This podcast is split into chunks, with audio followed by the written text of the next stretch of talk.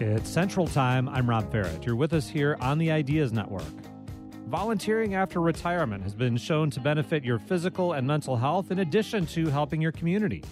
Still, the number of retirement age adults who volunteer has dropped to only about 26% over the last couple years. That's according to the consulting firm AgeWave. So, what would it take to get more of this potential volunteer pool of 70 million people to volunteer?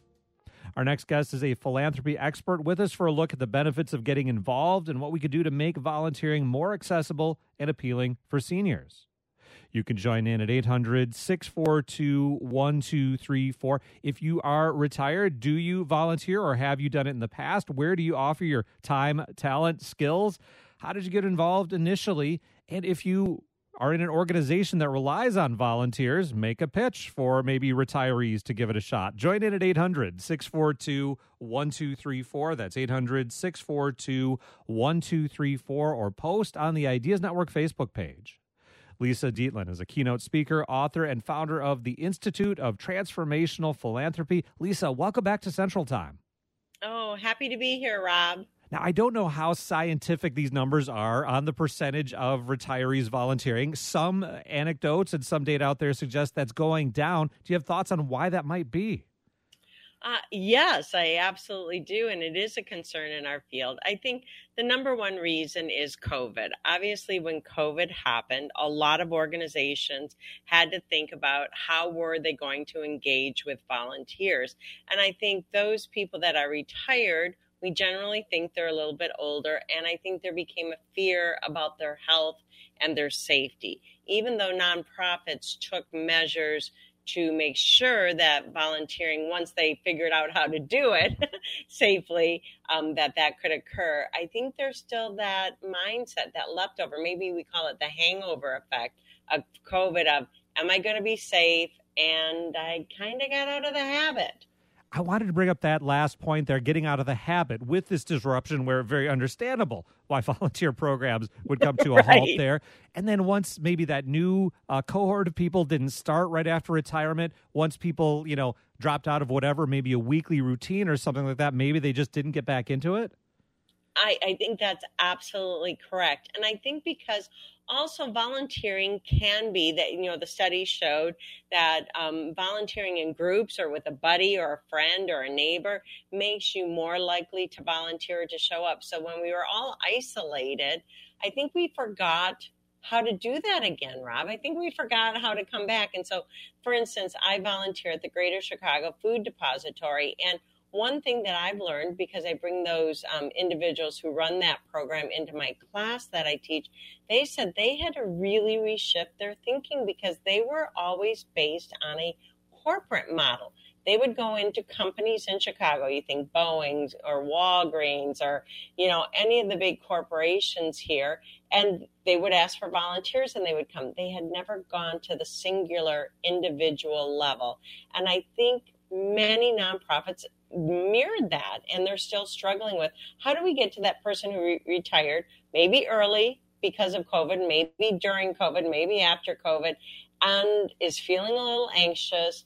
We don't have the system in place to reach them and yet we need them so much to be able to fulfill our mission.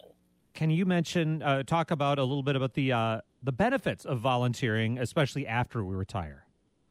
Oh, the benefits are just tremendous. First of all, is that social aspect, is that gregariousness. It's putting you out into community. So it alleviates depression, anxiety. It allevi- alleviates, you know, um, what do we call that? You know, sitting's the new smoking. You know, I, I, read a study where it said, you know, the average retiree watches 47 hours of television. You have to sit down to watch a lot of that TV. And I was like, oh my gosh, you know, I love my streaming programs, but um, it makes us be less sedentary. You know, we're up and we're moving. Generally, like when I'm at the food bank, you know, I'm up and I'm packing boxes or I'm, you know, repackaging um, boxes of apples or whatever happens to be the project for the day. So I think it helps with your mental health to alleviate, you know, perhaps depression or isolation. It helps with your anxiety if you're feeling anxious about this new act of your life, your last chapter, your third chapter, whatever we want to call it, the third act. And it also allows you to, um, you know, be physically active. We know that as we age, we tend to become more sedentary and getting out and volunteering helps with that and that's part of making your health better. And besides volunteering studies have shown you're just happier and healthier when you volunteer. Your blood pressure comes down you know your rate of heart disease you're just more active Talking to Lisa Dietlin with the Institute of Transformational Philanthropy, talking about volunteering, especially for retirees. You can join in if you are a volunteer of any age at 800 642 1234. That's 800 642 1234. Let's bring on a caller now. Guy is with us in Madison. Guy, hello. Hi.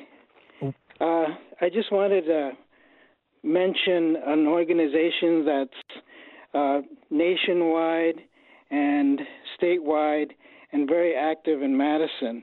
It's called Retired and Senior Volunteer Program, RSVP.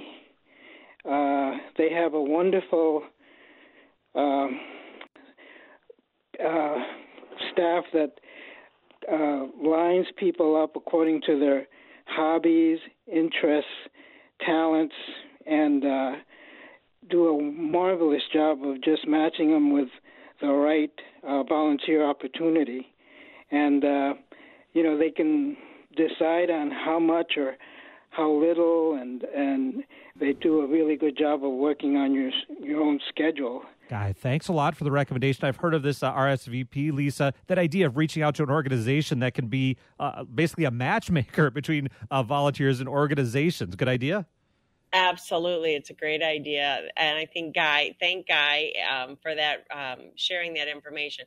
RSVP is an amazing organization, as is VolunteerMatch.org, and many cities have um, local organizations that do that, that act as that filter for volunteering, especially major urban cities. I'm not sure about the rural parts of Wisconsin, but I definitely know Madison, Milwaukee, some of the bigger cities, Green Bay would have um, an entity. It could be tied to the county. It could be an independent nonprofit organization, a branch of RSVP that, you know, one stop shopping basically, Rob, that you, you know, put in your application and they will help match you.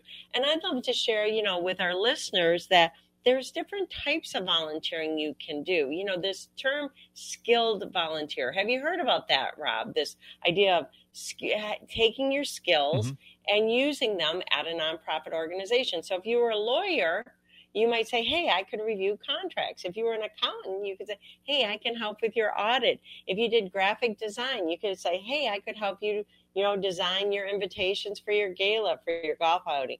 So if you have a skill that you do well or did well in your career, and you might be missing it a little bit because, you know, when we retire from something we've done, we might miss it a little bit think about turning that around and offering that skill and being a skilled volunteer. That's a category we call a skilled volunteer for a nonprofit. Thanks for that call. We'll go to uh, Margot now in Menomonie. Margot, hi.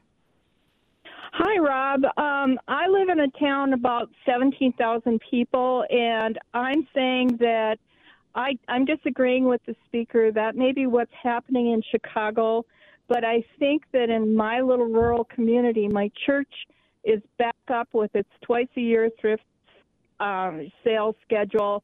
Friends of the Library is back up with its twice a year book sale schedule. Um, I'm also volunteering for Music Over Menomonie, which is through Friends of the Library. We're up and running here, Rob. Excellent, Margot. Glad to hear it. Now, Lisa, you weren't saying that nobody's up and running at this point, but uh, the gears might still be turning a little slowly for some organizations. Well, and and I love I love when people challenge me, Margot. this is a great conversation to have. I do agree with you that nonprofits are back up and running. My point was that I think some of us who have retired and um, might be a little bit more hesitant as well as the nonprofits still trying to figure out how do they navigate these waters. Absolutely you are 100% correct that we have figured it out. We are through covid. Um, we're living with it now. Um, we are figuring out how we engage volunteers. Um, i just think it might be a little slower than it was before covid began All right, Margot, good luck with the library sale. Thanks for calling in. We're talking to philanthropy expert Lisa Dietlin about volunteering, especially in retirement, the benefits, why retiree volunteering numbers are a little bit down, how we can get them back up. And you could join in at 800 642 1234. Do you volunteer? Where and why? What do you think you get out of it, if anything? Do you have a volunteer activity you would recommend to other people, maybe to retirees? Are you in an organization that needs volunteers? Tell us about it at 800 642 1234. That's 800 642 1234 or post on the Ideas Network Facebook page. We'll continue the conversation coming up here on Central Time. You're listening to Central Time. I'm Rob Ferrett. We continue our conversation with Lisa Dietlin, author and founder of the Institute of Transformational Philanthropy. We're talking about the importance of volunteers, especially retiree volunteers, what we can do to make volunteering more accessible and appealing for seniors and for everybody. You could join in with your volunteer story at 800 642 1234. That's 800 642 1234. Lisa, I want to talk about the organization side here, uh, thinking about maybe a small uh, nonprofit or service group that thinks, you know, we'd love to have volunteers. Uh, we don't really have time to train new volunteers to do stuff. Uh, how can an organization like that think about uh, ways they could use volunteers without taking up all their limited staff time just to make it happen? Right. Oh, that's a great question. You know, um, I take a phrase called train the trainer. You know, uh, train a volunteer. Ask a couple of people who might be volunteering for you already if they would take a day, an activity, a time frame, and if they would be the lead on it. And then put out a call. You know, we don't know the power of our social media, as well as the people who volunteer, asking them, can they each bring a friend? And have somebody be in charge of the Monday volunteering, the Tuesday volunteering. Maybe it's the Wednesday morning volunteering, the Wednesday afternoon. But people, especially leaders in nonprofit or leaders in uh, leaders, excuse me, leaders in corporations who've retired are looking for something to do. And the thought that's coming to me right now is I have a, a dear friend who got involved with after Hurricane Katrina, and all he wanted to do was answer the phone lines through the American Red Cross. But they figured out pretty quickly that he was a retired CEO, and all of a sudden he was in charge of the Thursday night volunteers. And they're still meeting. That group is still meeting and getting together all these years later, Rob, because of the camaraderie they had. So if you're a small organization and you don't have a director of volunteer engagement, you don't have the time to do it, find that person who's showing up and helping you Perhaps it's a, um, a spouse or a partner of one of your staff members who's, you know, retired and maybe driving them crazy at home and they can take over the volunteer. Get creative in thinking about it. I always say in the summer when, uh, you know, our young people come home from college, ask them if they'll take a day or a time or if they'll help organize it. You know, it doesn't have to be all the time that they show up, you know, every day for 365 days or every week for 52 weeks, but maybe they would take a spot in an opportunity. Let's go back to our callers now. Maria is with us in Green Bay. Maria, hi. Hi, how are you? Good. What did you want to bring up, Maria? Yeah, I think this is a great um, topic as I myself work for a nonprofit um, for civic engagement to register new American um, naturalized potential voters.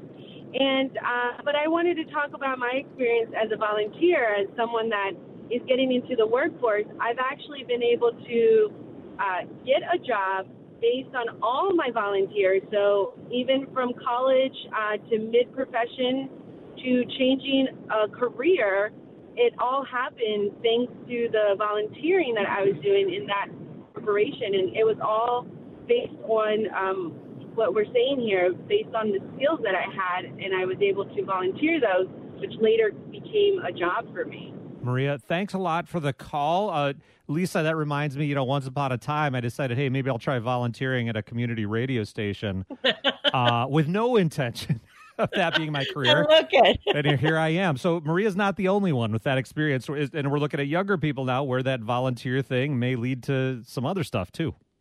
Absolutely. That often happens. I can't tell you that, Maria, congratulations. I can't tell you the number of times I've heard that exact story and your story, Rob. And I often think, too, I don't know about you, Rob, but I had a bunch of friends retire in their early to mid 50s, and all of them all of a sudden were turning 60 this year, you know, are, are a little bit bored. So I tell them, go volunteer and, and you might find a job. Um, I have a dear friend who, you know, got laid off and she's been looking for a job and she's down in the dumps. And, you know, that anxiety we were talking about, depression, guess what she does? She goes and works with the animals at the animal shelter. She goes and helps, you know, transport dogs when they're being moved, cats. She takes care of them, works the hospital. She doesn't do it all the time. But I tell you what, it lifts her mood every time and gives her more energy to get back in that job search.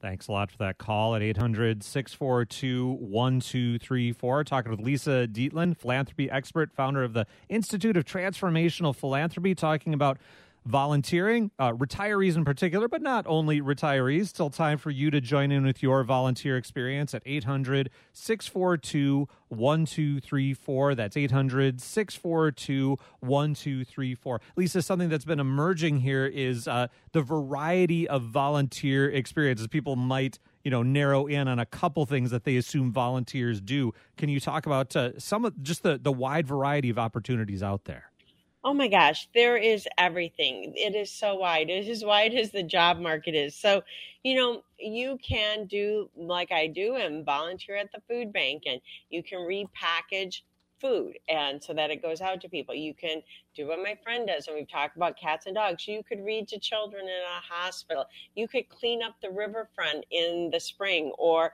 pick up litter, you know, at different times of the year.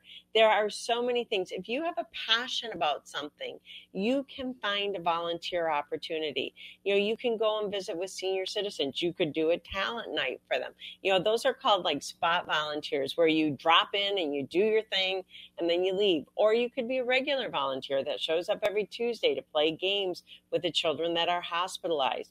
You could visit veterans in a veteran center. You could help um, military people that and wives that are struggling or, or uh, husbands or partners where their spouses and partners have been deployed overseas you could take on you know childcare or mentoring responsibilities for a nonprofit organization to help an overworked parent the sky is literally the limit of things. You know, we hear about the hero flights, the medical flights, taking our World War II veterans and our Korean War veterans to Washington, D.C. That is all volunteers, Rob. That is all volunteers. I mean, yes, there are professional staff that are helping, but so many of the people accompanying and chaperoning those individuals to Washington, D.C. for those flights that we see on the news – those are volunteers. So let your imagination run. You know, I'm going to Egypt next year and I want to go on an archaeological dig. I want to volunteer. And people go, well, maybe not Egypt, but how about Jamestown? And then I realized there's an archaeological dig in southern Illinois. So let your mind go wild. Let's go back to our callers now. Mark is with us in Madison. Mark, hi. No, Mark in Madison. There we go. Mark, hi. Yes. Hey, uh, um, I got into volunteering at the Madison Area Food Pantry Garden. There's several gardens around the area, and our motto is "We plant, we grow, we feed." So um, it, it was. Uh, I got into it right around COVID, and I could be outside, great exercise, fresh air, awesome people, and uh, serving a positive purpose. So uh, it's great fun, and uh, yeah, we we grow the food and give it to people that need it. Excellent, Mark. Thanks a lot for sharing that experience with us, Lisa. Uh, for people, especially for people who like gardening and don't view it as a as a struggle like me, that might be a great volunteer opportunity. Oh, absolutely. I wanted to ask Mark, you know, was he a gardener before? Because, you know, there's those with green thumbs and those with brown thumbs. But I think either way, if you had a green thumb or a brown thumb, doing what Mark's doing is amazing. And you could learn how to grow our own food. You know, we are so far removed from knowing where our food comes from. And I think that's a wonderful way to give back. And as Mark pointed out, he was outdoors, you know, mm-hmm. a little, felt a little bit safer, um, felt in community with people during COVID. I mean, he's checking all the boxes. Thanks for the call, Mark. Marcus is with us now in Milwaukee. Marcus, hi. Hey, Rob. Um, so I volunteer for Habitat for Humanity uh, Restore because I do remodeling and construction, and so they have me price stuff on the dock, and they're receiving mir- uh, materials as well as I also volunteer at the actual physical sites, and they'll usually assign me some other volunteers because I know how to do drywall and I've have a business, so I'm able to teach people. And Marcus, working at the Restore now as a construction person, do you get to just see cool stuff come through, like fixtures and things like that? Yeah, and I actually probably end up spending um, right since I'm not. Being I was going to ask that. It's it's, it's, it's profitable on their end, so you know it works out well. they get you come, coming and going there, Marcus. Thanks a lot for the call. Well, but there's that skilled volunteering there you were talking about, Lisa. Marcus has skills, and he's putting them to use in a, a couple different ways. Absolutely, he is. And you know, that reminds me of a story. When my mom retired, um, she wanted to work at the Restore Marcus, but it was in northern Michigan, and they didn't have a place for her. So then they sent her to the church, and then they sent her this place. And my mom goes, "No, no, no, no, no! I want to work at the Restore, Habitat for Humanity Restore." So I would say to those nonprofits listening, listen to what your volunteers want to do. They might be willing to help somewhere else for a moment, but if they want to work on the dock like Marcus and they want to price things and teach people drywalling, don't have them doing something they don't want to do because they won't stick around. They might do it once or twice, but listen to what your volunteers want to do. Thanks for that call, Marcus. Lisa, just in our last half a minute or so, I hear again and again about uh, a great thing in life, and particularly after retirement, is making sure we have a sense of purpose. How how big a part can volunteering play in that? Oh, it's a huge part of it. You know, I would say to everybody who's listening, uh, you know, to live an amazing life, you have to give back. And you don't know the difference you're going to make by that ripple in the pond of your volunteering. So find something that stirs your heart. Grab a friend, grab a neighbor, make a friend while you're volunteering. Realize it adds value to the nonprofit organization. It's a position they don't have to hire, and go out and change the world. Lisa, we'll leave it there. Thanks again for joining us. Thank you. That's Lisa Dietlin, keynote speaker, author, and founder of the Institute of Transformational Philanthropy. We talked to her about the decline in retiree volunteers. She gives advice on how to get involved. You can keep sharing your volunteer stories at any age on the Ideas Network Facebook page. I'm Rob Ferrett. Stick around, there's more to come on Central Time. You're listening to the Ideas Network.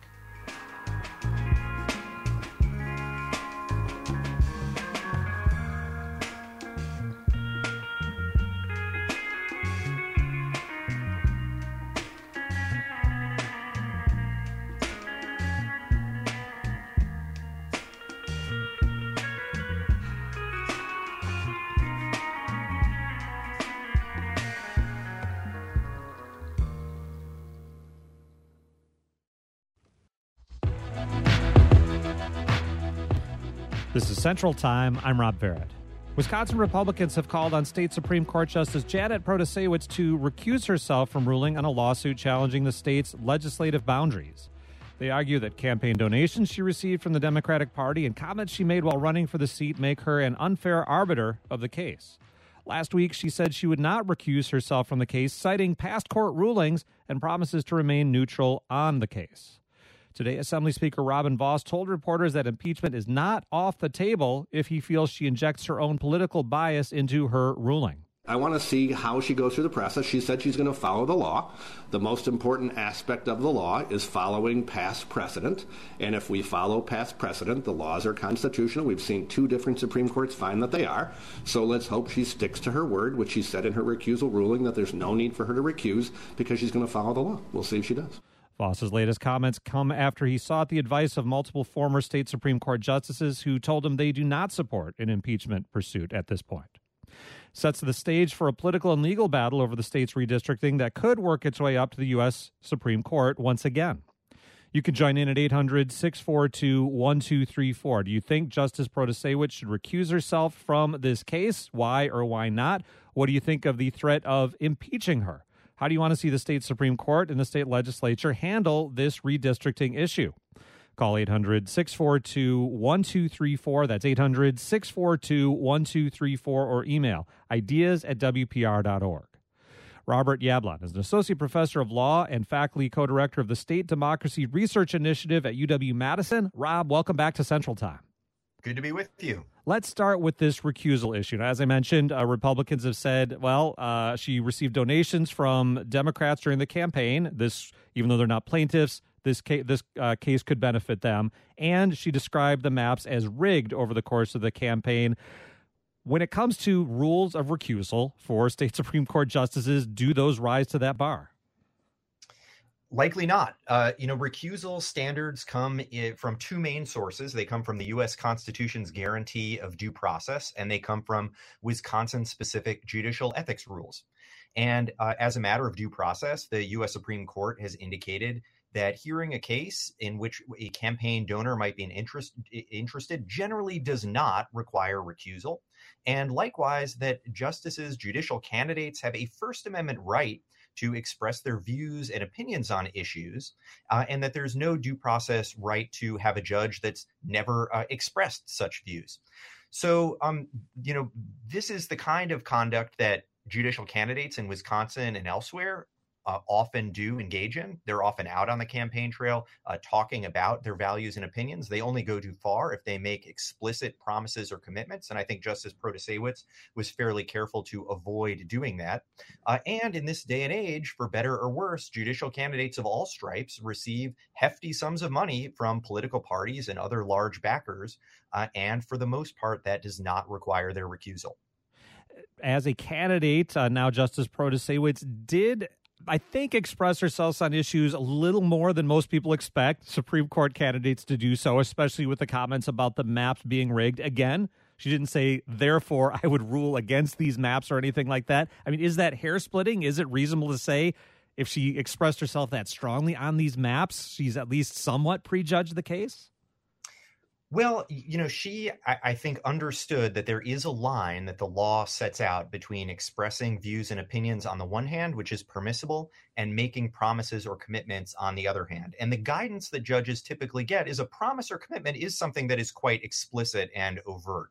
Uh, and I think that she generally was um, taking care after she uh, expressed her views to say, I do just want to be clear that I will follow the law and uh, that, you know, I take an oath when I put on that robe to, you know, look past my uh, my opinions. So um, I don't know that what she was doing here. I'm pretty sure that what she was doing here was not different in kind from what you've seen from other candidates in Wisconsin or elsewhere. I mean, her opponent in the election uh, made fairly clear that he believed that redistricting was principally a matter for the legislature, and that is the uh, expression of a legal view on on uh, one of these issues. So, uh, you know, she stayed within um, within the norm. Again, you know, whether you think that the rules ought to be tighter, that justices should be more circumspect. I mean, those are reasonable views to hold. But uh, given the rules that we do have on the books, she seemed to understand them and uh, took care to stay on the right side of them. That's standards for recusal. How about standards for impeachment? So, what technically are we supposed to be looking for before we, uh, we being the state legislature in this case, start trying to impeach a state Supreme Court justice? Well, under the Wisconsin Constitution, impeachment is reserved for instances of corrupt conduct in office or crimes and misdemeanors.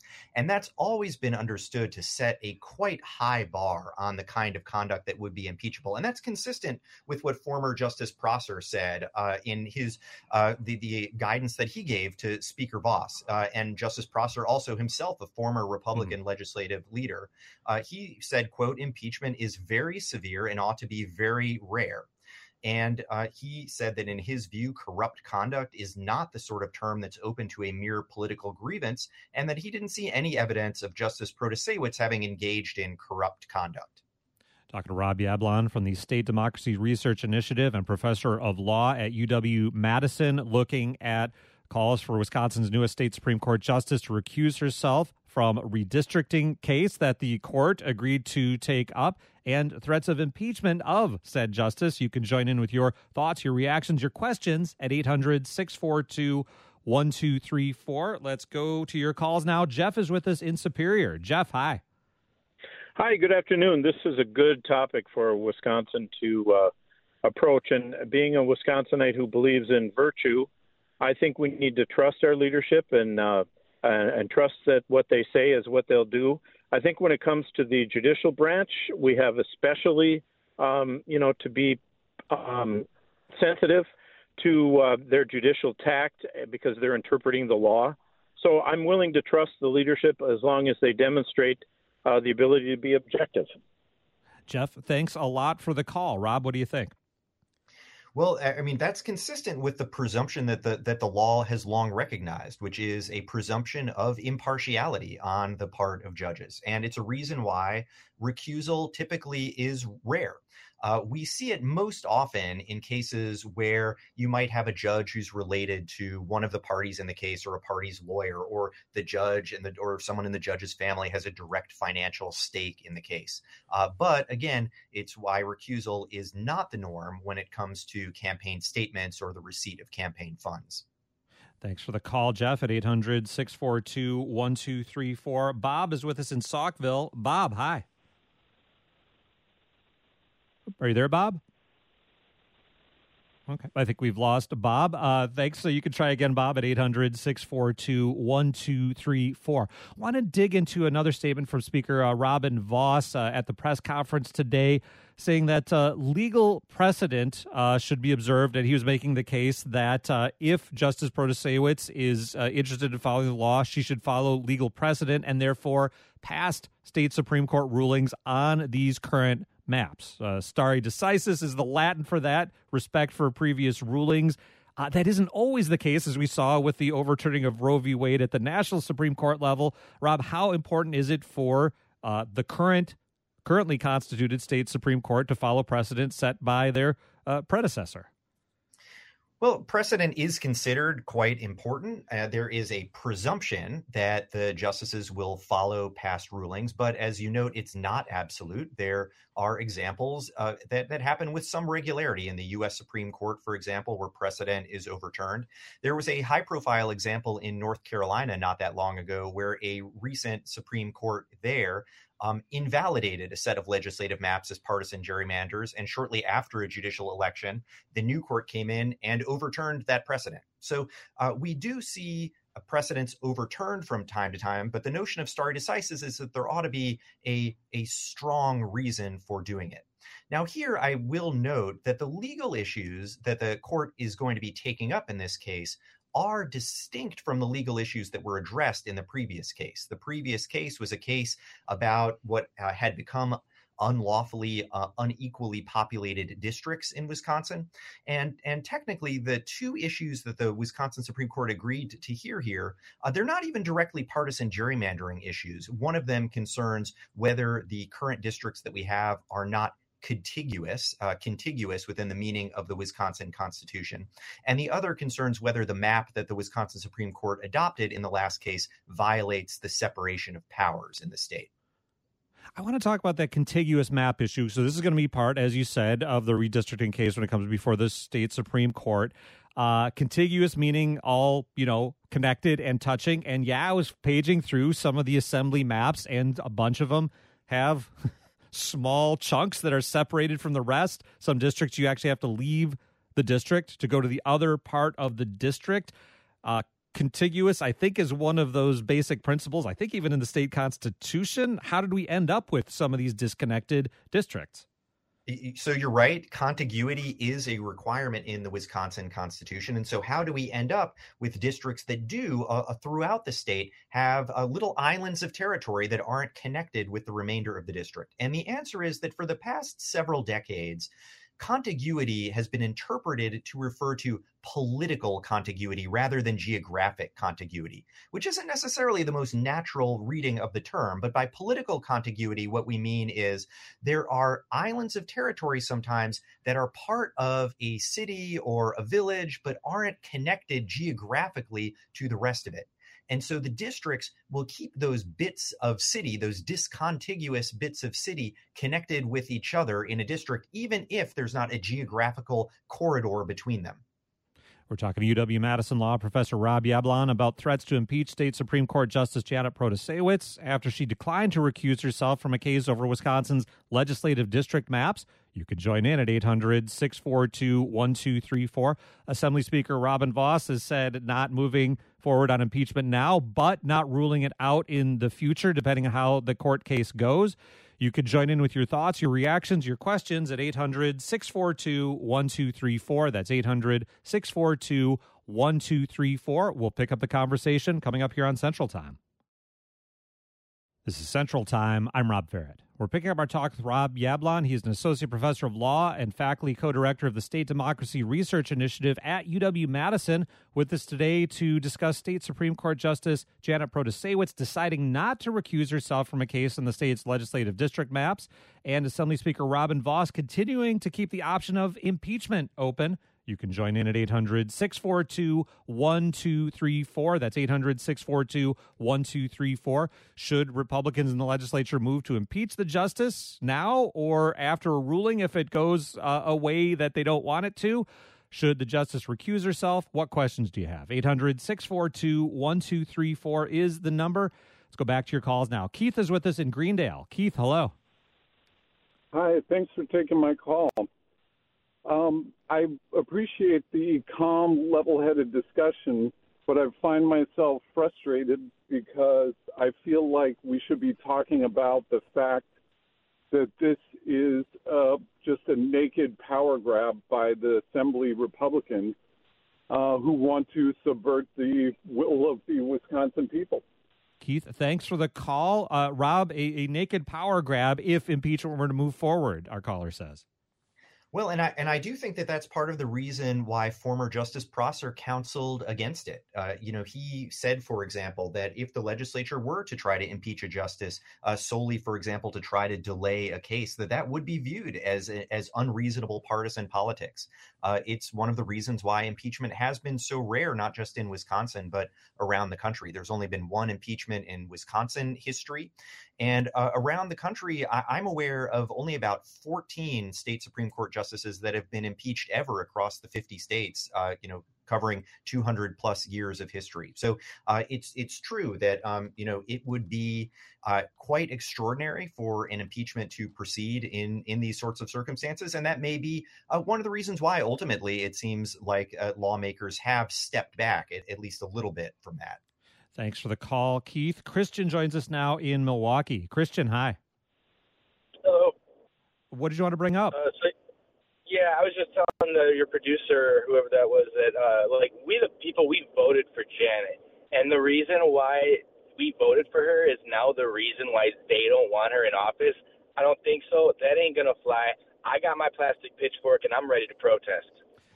Thanks for the call, Christian. Uh, yeah, there that is one of the concerns people brought up is that impeaching uh, over this uh, this reason, Rob would be overturning the will of the voters as represented in that election that that is you know often given as one of the reasons why we don't want recusal rules to be too broad when it comes to things like campaign support or campaign statements. We do have a system of judicial elections and alongside that comes judicial campaigns uh, and we do want to know something about the values and the priorities of the justices we're electing. And so uh, even as we also want them to follow the law we want to have some understanding uh, that they kind of share uh, our values potentially. And so uh, so yeah yes, I think that there is a widespread understanding that it would go too far in terms of recusal to force justices to step aside uh, in big ticket cases, uh, precisely you know because those were cases that voters might have cared about. Thanks for the call, Christian. Martin joins us now in Ripon. Martin, hi. Uh, hello.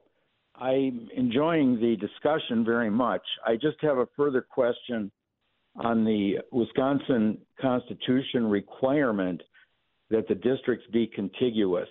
You know, when I look at the 47th district of the assembly, which is in the Fitchburg to Madison area, that is such a crazy quilt of disconnected uh, islands all over the place, and it it just boggles the mind to think that there's some any justification other than blatant gerrymandering for the way that and many of these other districts are drawn. Martin, thanks for the call. I was paging through district maps earlier, Rob, and I pulled up 47 here, and it is probably the poster child for questions about what contiguous means. Uh, two big chunks, but a lot of little chunks spread out uh, over quite a wide uh, area. Uh, have, is that one you focused on yourself at all? So, uh, you know, I think that what, what you're describing is a reality in many parts of the state. Now, uh, it is a reality that is distinct uh, to some extent from questions of gerrymandering, uh, because there is a, a you know relatively neutral reason why you might do that, and, that is those pockets of territory are ones that are part of uh, say, the rest of the city of Madison, even if not physically connected to it. And so there might be reason to try to keep those pockets of territory in a district with the rest uh, of Madison because they have that political subdivision connection. Uh, you know, this this also goes into a whole separate uh, question of, of, whether it's reasonable that we have these laws in Wisconsin that allow kind of discontinuous annexation of territory. But that's uh, that's a whole separate question. Thanks a lot for that call, Martin. Uh, Anne joins us now in Campbellsport. Anne, hello. Hello. Um, your question was should Protasiewicz be impeached? And my opinion is no, she should not. That I was so relieved to finally hear an official say out loud that the districts are rigged because indeed they are and were since 2010. And I think my question to Robin Vos is why are you so opposed to fair districts? I guess that's my comment. And thanks a lot for the call, Rob. Uh, the the rigged comment, without necessarily saying rigged or not, when it comes to gerrymanders, I think Wisconsin, uh, uh, if you look at any Republican or Democratic gerrymander around the state, Wisconsin's is viewed as a pretty partisan uh, map, right? Uh, absolutely. I mean, there are established measures that social scientists will use to try to quantify gerrymanders. And by those measures, uh, Wisconsin's maps tend to be either the very worst or among the worst in, in the whole country. There's uh, no question uh, a, a, partisan skew, even relative to uh, the political geography of the state, which might itself have a little bit of, of a skew in it, but these maps dramatically amplify that. Thanks for that call. Now, Speaker Vos has commented, Rob, that the U.S. Supreme Court might ultimately have the final word on Wisconsin's maps uh, again, potentially. Uh, is it possible that, okay, the state's uh, liberal majority in the state Supreme Court says uh, you have to redraw the map, or no, here's a better map, or whatever, and then once again, Wisconsin heads into the federal court system?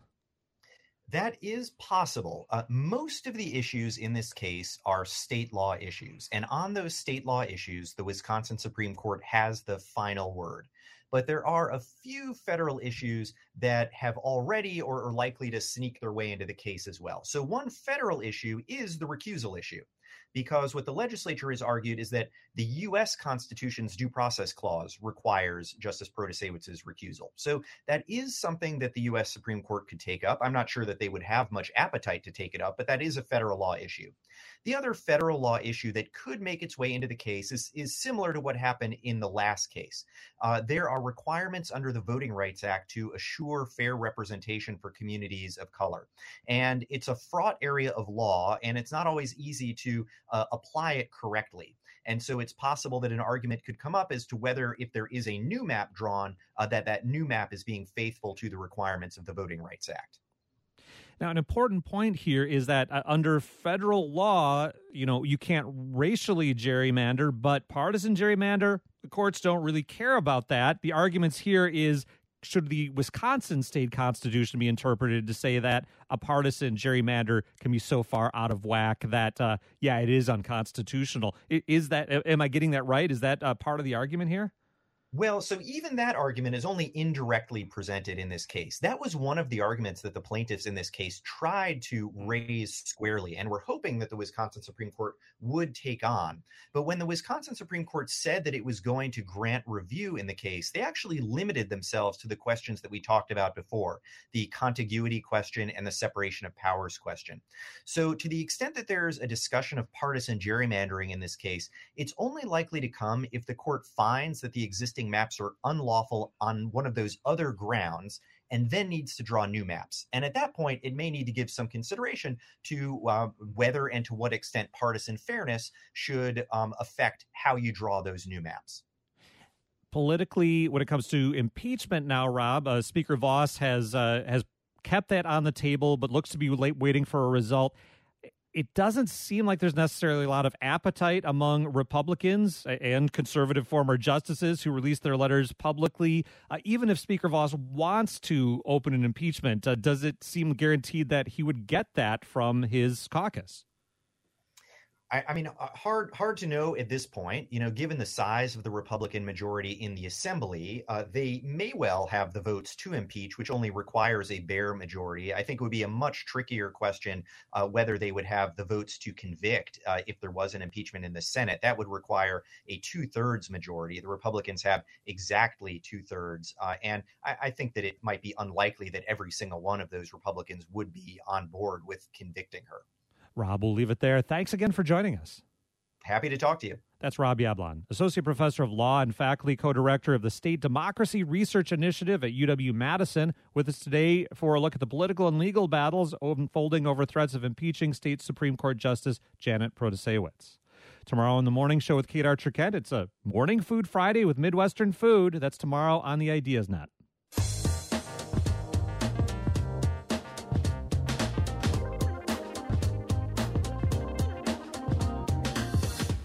Bought a pumpkin at a farmer's market the other day, not for the front porch. It's a small baking pumpkin. Will it be soup, pie, or bread? Not sure yet, but it'll probably be just enough for one recipe.